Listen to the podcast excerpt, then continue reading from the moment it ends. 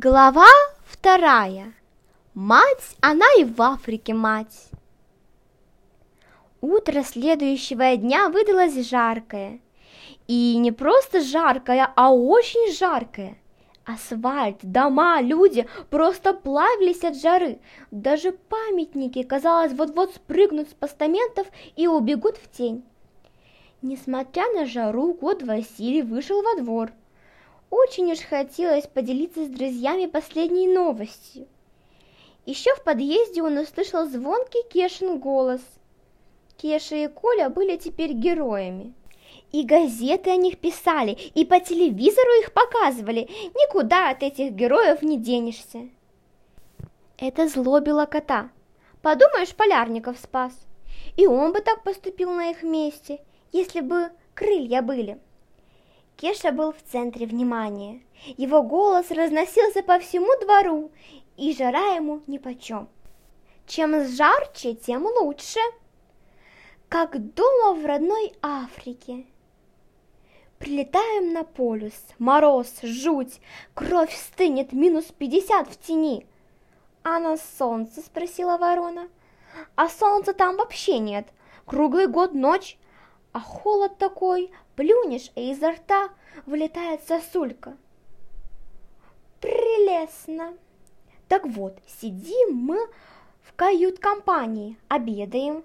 Вдруг хрясь, льдина пополам, радиостанция уплывает. Что делать? Спасать ее или нет? Спасать! воскликнула ворона. А как спасать? «Не знаю», — сказала ворона, хотя и хорошо знала как, раз десять эту историю слышала. «Что делаю я?» Не унимался Кеша, несмотря на холод, несмотря на пронизывающий ветер и полярную ночь. «Что?» «Крылья в руки и полный вперед!» «И я полный вперед!» — обиделся Коля. «И ты поправился, Кеша. Конечно, и ты мы вместе, полный вперед!» «И вертолеты!» — добавил Коля и они полный вперед. Вертолеты потом, они потом полный вперед. А сначала мы, одни, в жуткий холод и полярную ночь. Василий не спешил прерывать Кешин рассказ. Он подождал, пока тот сделает паузу. Подошел и негромко сказал, вроде самому себе. А я письмо получил от родной матери. Все сразу обернулись к нему – «Какая еще мать?» – насторожился Кеша. «Родная», – сказал Василий. «Откуда она взялась?» Ха, «От верблюда», – пошутил кот. Он достал письмо и с выражением прочитал. «Прелестно!» – только и сказала ворона. Теперь все смотрели не на Кешу, а на кота. Теперь он был главным героем. «Подумаешь», – сказал Кеша, – «и у меня тоже есть мать, она еще дальше живет, к ней десять суток лететь надо.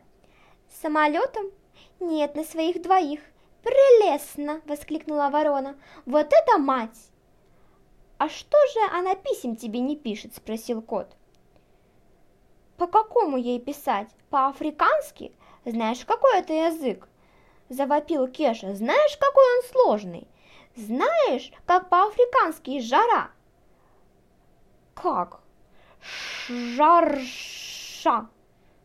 Вот так. Представляешь, сколько надо бумаги, чтобы хоть одно письмо написать?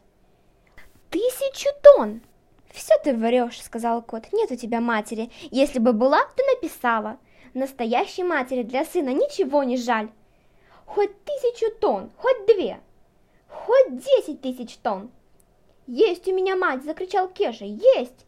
Нет, есть. Но все поняли, нет у Кеши матери. Если бы была, то написала, как коту. А раз не писала, значит нет. Сколько ни кричи, сколько ни ори, нет у него матери. Ворона вздохнула и сказала, «И я бы все на свете отдала, чтобы у меня была мать».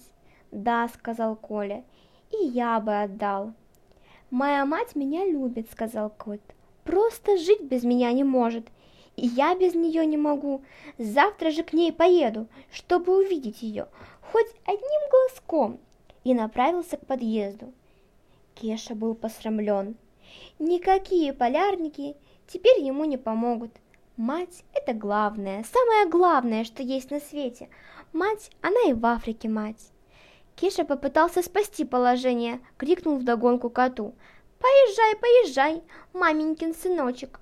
Жениться пора, а он к мамочке едет!» И засмеялся собственной шутке. Но никто его не поддержал, никто больше не засмеялся. Все были на стороне кота.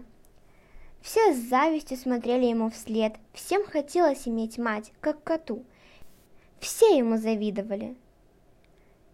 Перед самым подъездом кот обернулся и сказал, «Мать – самое дорогое, это вам не на Северный полюс летать!» и хлопнул дверью. Решение поехать к матери созрело окончательно.